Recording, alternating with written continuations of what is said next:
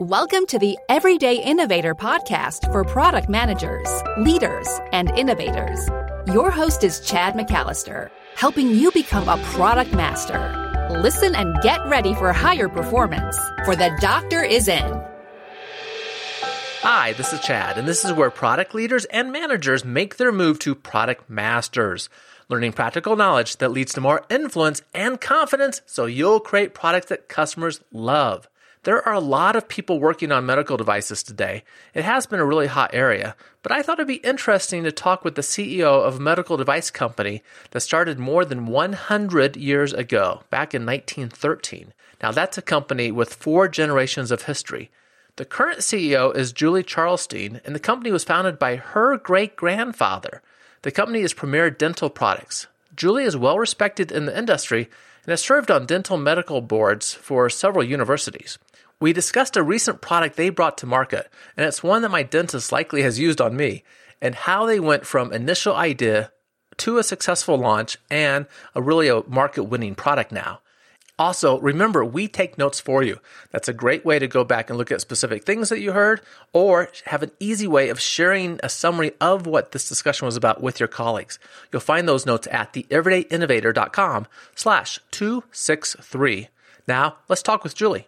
Julie, thanks for joining the Everyday Innovators.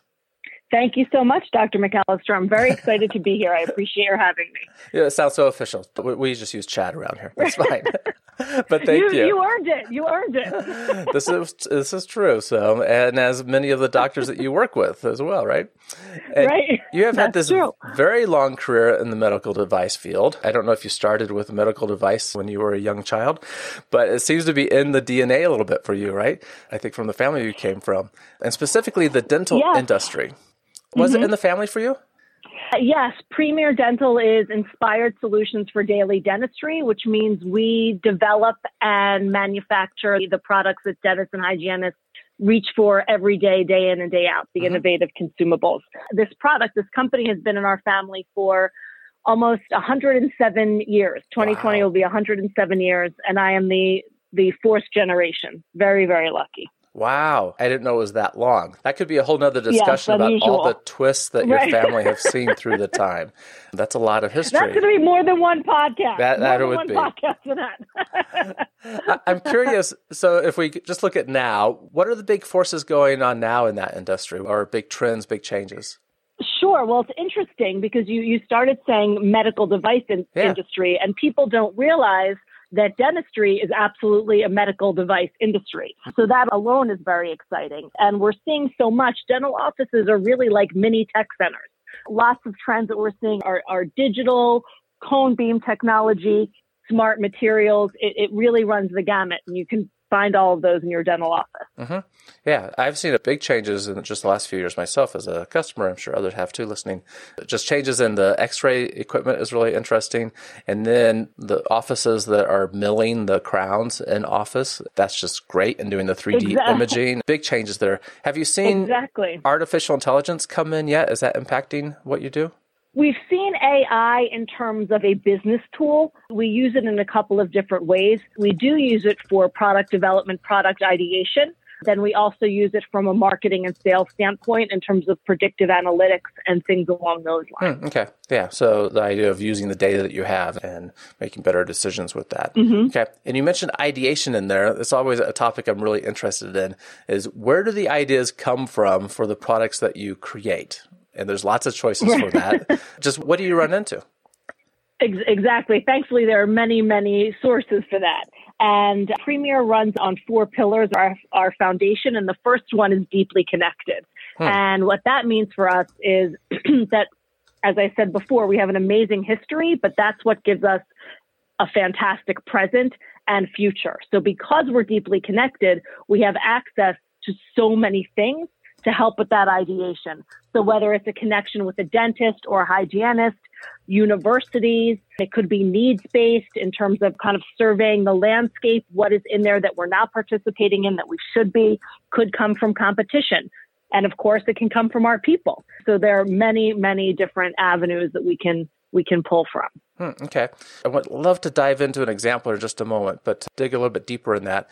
So it sounds like you have connections with the customers you sell to, obviously dentists, hygienists, and then other resources mm-hmm. like what are universities doing, what's going on with the research in this area, new technologies, and you mentioned mm-hmm. employees for sure. Exactly. When you're working with your actual customer, not the patient, but the dentist, hygienist, the staff in the office. Mm-hmm. Are you going into offices at times and doing some kind of studies with them and seeing how they do their work and do interviews? How do you get the information?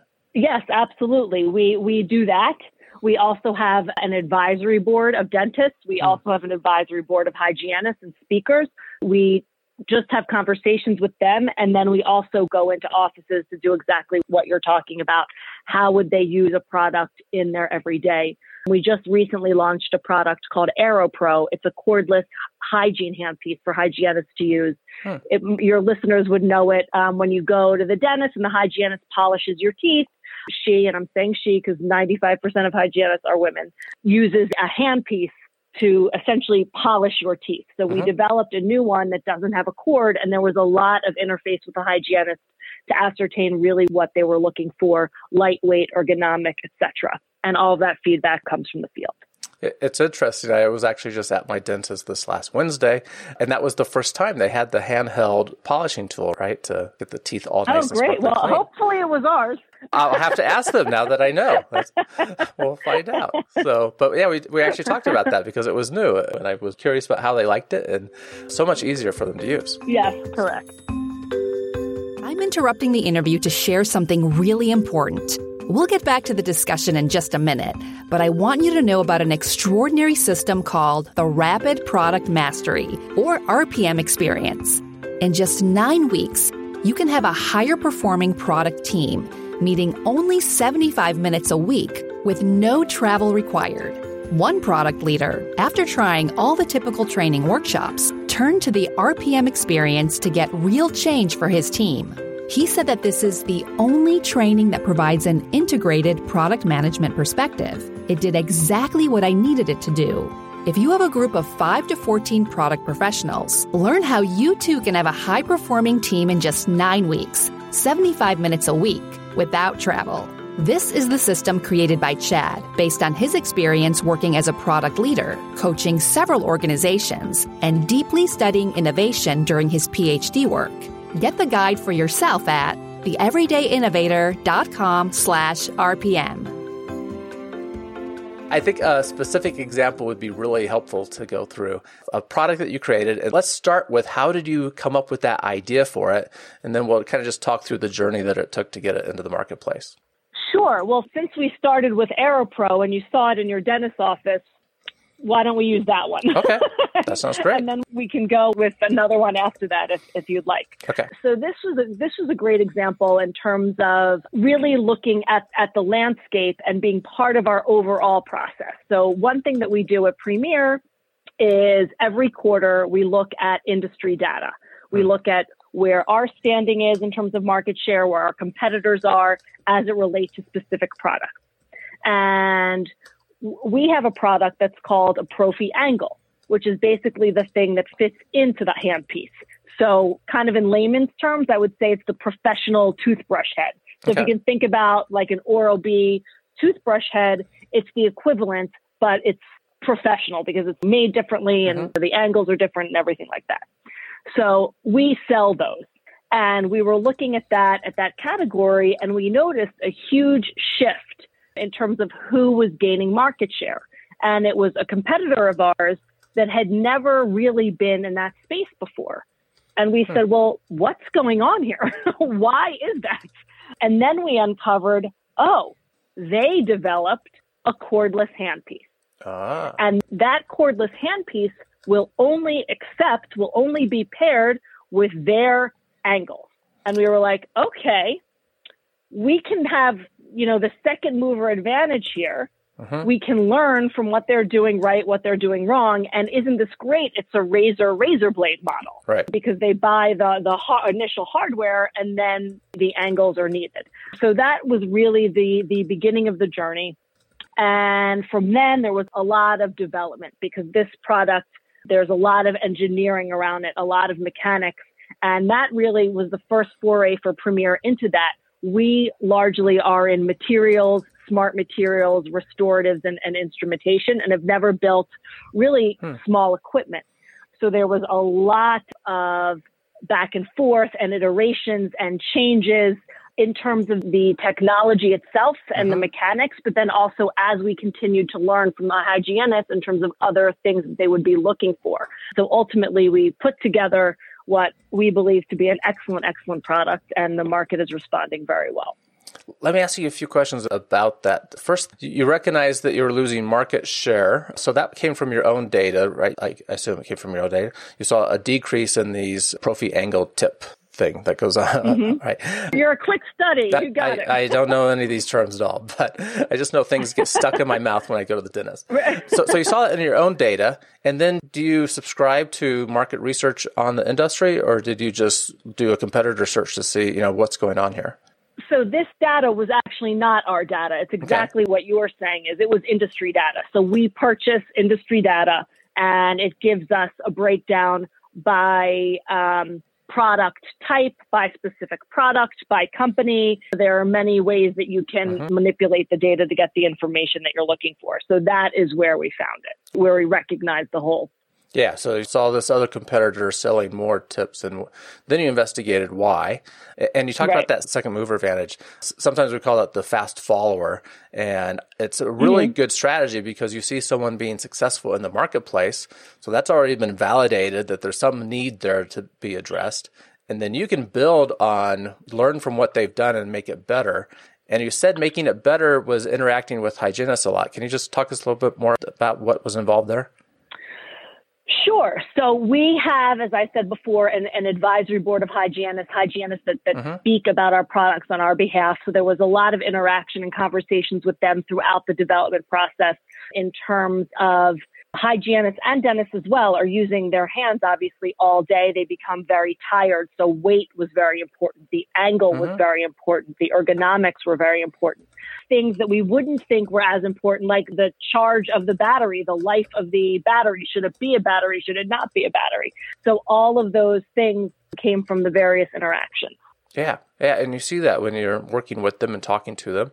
And there was actually, I remember the, and apparently I'm saying this word wrong because I pronounce hygienist as two syllables.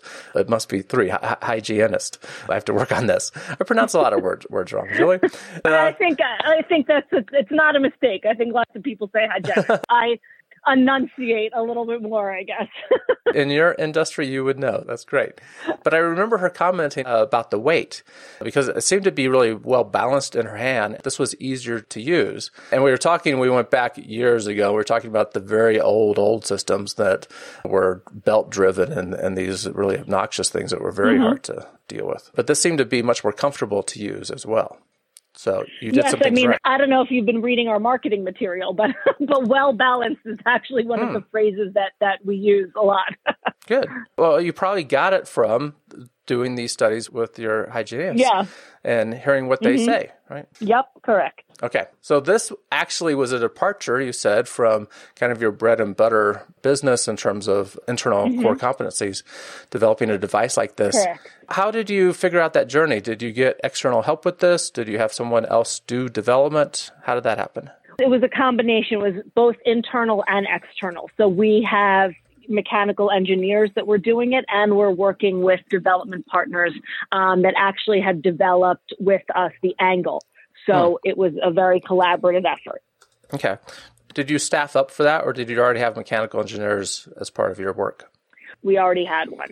Okay. But you found the resources that you needed. You had a partner that you already trusted that you could leverage Correct. and help you with this. So that's a really good tip for everyday innovators, right? That to not get stuck on the resource issue. If you have a really good idea and there's a market for that and you know that you can solve customers' problems, we can solve the resource issue then and get the help that we need to make the product. And you Absolutely did. right. Premier has really built our business on partnerships. We do not have the attitude not invented here. Uh-huh. We absolutely utilize as many resources as possible because a lot of people know a lot of different things. Yeah, and you alluded to two partnerships earlier about that. One, you talked about universities, and you also mentioned challenges. So, do you have standing relationships with some universities? Yes, we have relationships with different universities in different capacities. Some we provide product to, some I'm on the board of, some we do technology transfer with. Hmm. It's really a very fertile ground for for innovation and partnerships overall. Yeah.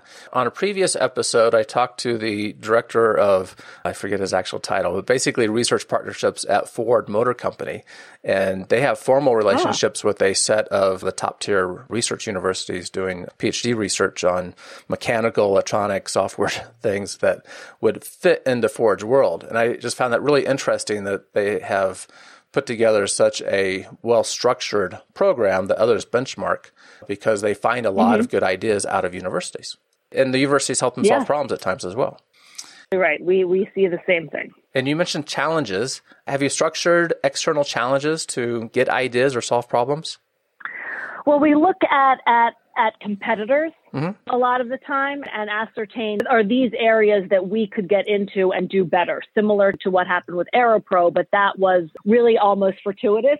We did not expect to do that. Whereas when we look at competitors, it often is more directed. And we had a situation with that where there was a product that was launched into the marketplace and, and we found it very interesting. But our head of R&D said, the concept is great, but that's never going to work. Hmm. And we're like, okay, great. We don't have anything to worry about. A few years later, that product becomes number one, and we're like, okay, clearly we had something to worry about. so what's up? Um, so we kind of took that as a challenge to say, all right, let's take a look at what's happening here. Okay. And how can we not make it better, but in this case, we, we did something completely different. We took the initial concept that we said, hey, this is really something that's needed and how kind of from scratch then not looking at what they're doing but if we were going to do something from scratch for this need what will we do mm-hmm. and that's how we developed the product and then we became number one Okay. Yeah, that was really helpful context. In that case, that was a real challenge impacting your business coming from a competitor. Mm-hmm. I was thinking in the context of like opening a crowdsourcing challenge, right? Here's a problem or something we want to oh. solve, and then you're getting people to help figure that out. Okay, that's good to know. We have not done that specifically to date. We have talked about it. Um, we do that to a degree internally with our new product process. We start with something called NPR, New Product Review. And in there, there was that type of discussion with various stakeholders within the organization, not just product development, but sales, marketing, product development, regulatory. And that's kind of the incubator. And so those types of discussions do happen there, but we haven't yet opened it up in the way that you're suggesting, kind of unknown partners, but mm-hmm. it's not something that we're opposed to. Okay. So that leads me to a, kind of another path I want to follow just in, in a moment. Then we'll get back to AeroPro and talk about this thing getting launched and feedback you've gotten. But when it comes to an organization's kind of culture about developing new products, I would probably call that their innovation culture. That organizations tend to be all over the place. And from what, what you've said, it sounds like you have processes in place to make this happen and to kind of foster the creation of new ideas. Has that always been part of the culture, or how, would you characterize that? That has been a, a journey. The culture has always been that innovation is going to be our lifeblood.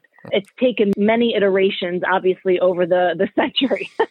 but most recently, when I became CEO, which was a, a little over three years ago, we said, look, our innovation needs to be process driven innovation. And so then we started creating processes around innovation. And that's what we're experiencing now. But foundationally, innovation is very, very important to us. As I mentioned before, our pillars are deeply connected, meaningful innovation, standard setting solutions, and undeniably proven. And all of that is related to innovation. As I explained before, deeply connected we know this business. We have a lot of connections and we know how to exploit ones that we don't yet have. Hmm. And when we do that correctly, we develop meaningful innovation. Mm-hmm. And that meaningful innovation, hopefully, if we get it right, which, you know, quite often we do, it becomes standard setting solutions. Mm-hmm. Things, again, that that dentist is reaching for day in and day out in his or her office. And that is what makes Premier undeniably proven. Hmm. So that is very much inculcated in who we are. It sounds like it actually is part of the culture there, and that you recognize creating new products is, I would say, the lifeblood of the organization. I don't know if that's the phrase you would use, but that's what it propels your future. Correct. Okay. One more question on that innovation aspect. It sounds like it's part of the culture. Employees bring ideas. You have a process for vetting that and deciding what to do next. Do you have an innovation group that kind of is ahead of that, or you, is it more spread across the organization? No, we have a product development group. Mm-hmm. We also have a vice president of clinical who's a dentist. So we have PhDs and dentists, and that is the development group. But as I said, through the process, many other constituencies are yep. touching it in their own way. So while it might live in product development, it's certainly being looked at and being tweaked in other areas as well. Yeah. In a sense, it really does need to be everyone's job looking for how can we make our products better and how can we solve new problems that our customers are having. And it sounds like That's you've right. embraced that. Excellent. Yes. Okay, so back to AeroPro. So you got this product developed. And then because of the regulatory, I don't know anything about the regulatory standards that you are under, but I assume there's some testing that has to take place now and some trials. What does that look like? The answer to that is absolutely yes. And we started by talking about how the dental industry is a medical device industry. Mm-hmm. So all of those regulatory requirements that you would think of that would happen with medical devices happen with, with dental devices. So this product is FDA approved. You have to file a 510K. You have to run a multitude of tests to be able to, to prove its safety and its efficacy. So all of those things happen. Okay. What's that time frame like for medical devices in the dental industry? uh, well, it's very too long, I'm sure. and, uh, right, ex- exactly, exactly. You are at the mercy of the FDA, which you can surmise what you want from that. Okay. Are we talking more than a year, less than a year? It depends on the device. Um, and it also depends on the type of testing that you need. Okay. A lot of times it can go through very quickly. You might get approval in 90 days. Or they might come back and say, okay, this looks great, but we need X, Y, and Z. Okay. So it can be fluid. But being regulated obviously helps to make the product better. Okay. And usable. Otherwise, we have trouble selling it. Of uh, course. Right. So, of course. And I suspect part of that, the timeline also is how far it deviates from standard accepted art, right? If it's, we know what polishers are, this is just a new version of a polisher that is cordless. And it, I know it's not called a polisher. Correct. I just, I, that's how I think about it. That's okay. there are things that are called predicate devices. Okay. So if your product is similar in use to another, you can cite that predicate device, and then there's language around that and, and testing as it's related to that. Yeah, that makes sense. Okay, excellent. So we get it approved. You take it to the market. How does that happen? Do you do a pilot first? Is this a launch to everyone? Do you work through your advisory board? We usually do kind of pilots before, so talking with the advisory board, putting it in their hands, working the kinks out because in a product like this, there always are going to be some. Uh-huh. And then refining the messaging, developing an entire marketing and sales plan process again, and then bringing it out to the market. Excellent. Yep. And get that very valuable feedback about how this actually is put into use. And it sounds like as you were validating the concept and working through prototypes, you got really good insights. But this is another opportunity to get really good insights. And now you have the actual product that you plan on taking to the market.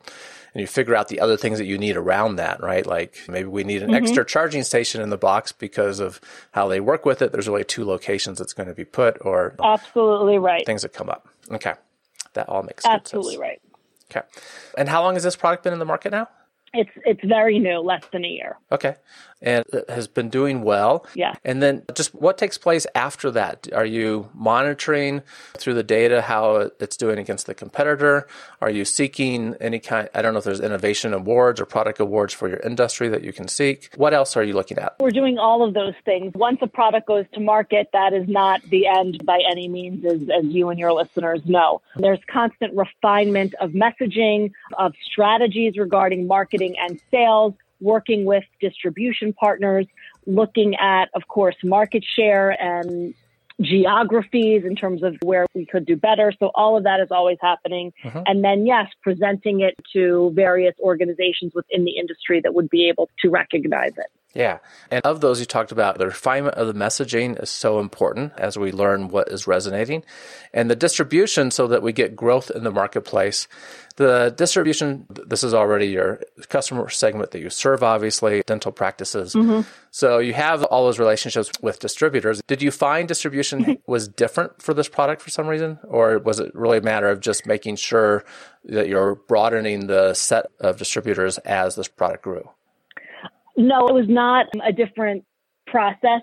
It was just different messaging and again, a different type of product. But mm-hmm. because we are very big in the preventative and hygiene space, it was a natural progression. Right. So it fit in very nicely with the rest of our offering. Excellent. Good. Well, thanks for walking us through AeroPro. That was great that I was just a customer of it, uh, not knowing that at all.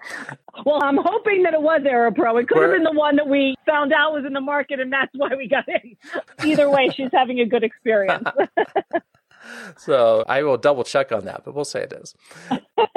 okay, great. As listeners know, I love innovation quotes, success quotes. What do you have for us? And just tell us why you chose that one, what that means to you. Sure. The quote is to start a revolution, the only solution evolves. Hmm. And you know that that might sound very erudite, but it actually comes from a Gatorade commercial. Oh wow!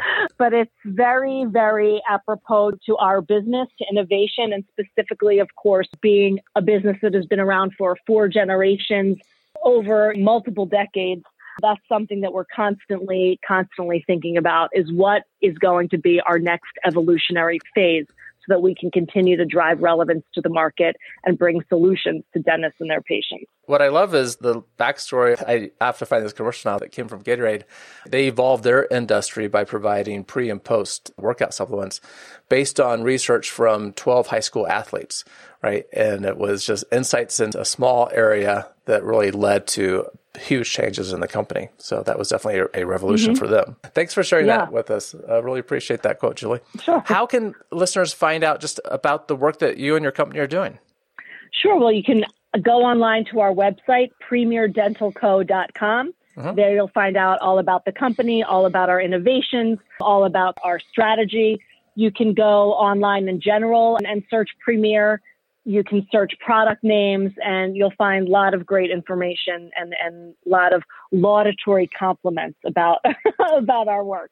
Awesome. Julie, I'll make sure that that link is in the show notes so it's easy for people to get to. Excellent. Thank you. I just want to underscore those pillars that you shared. I think creating this kind of construct, these pillars that characterize the organization related to innovation is really meaningful. And if I got these right, you said deeply connected, that leads to meaningful innovation. Meaningful innovation, then, if it's mm-hmm. successful, leads to standard setting solutions in the industry, which all by itself, mm-hmm. I think, as a product person, maybe as a, my engineer hat on here, is really powerful, right? That we're leading the way in the industry. And, mm-hmm. and then that the organization is undeniably proven through that. Correct. That's a great philosophy, and it's a good way of kind of capturing innovation culture, a way of, of making it, you have meaningful in there, but making the innovation as a culture for the organization more meaningful about who are we. We are involved in those things. Thank you for that example. Sure. Yes, it, it yeah. really encapsulates who we are. That's excellent. Good. Well, I appreciate your time. I appreciate the product journey to hear more about AeroPro and how that came about and what happened with that and all the insights. And I'll make sure links get in the show notes. Julie, thanks for your time. Excellent. Thank you, Dr. McAllister. I really enjoyed it. Thanks again for listening to The Everyday Innovator. This is where product leaders and managers make their move to product master, learning practical knowledge that leads to more influence and confidence so you'll create products customers love. Find a summary of everything we talked about with Julie at theeverydayinnovator.com slash 263.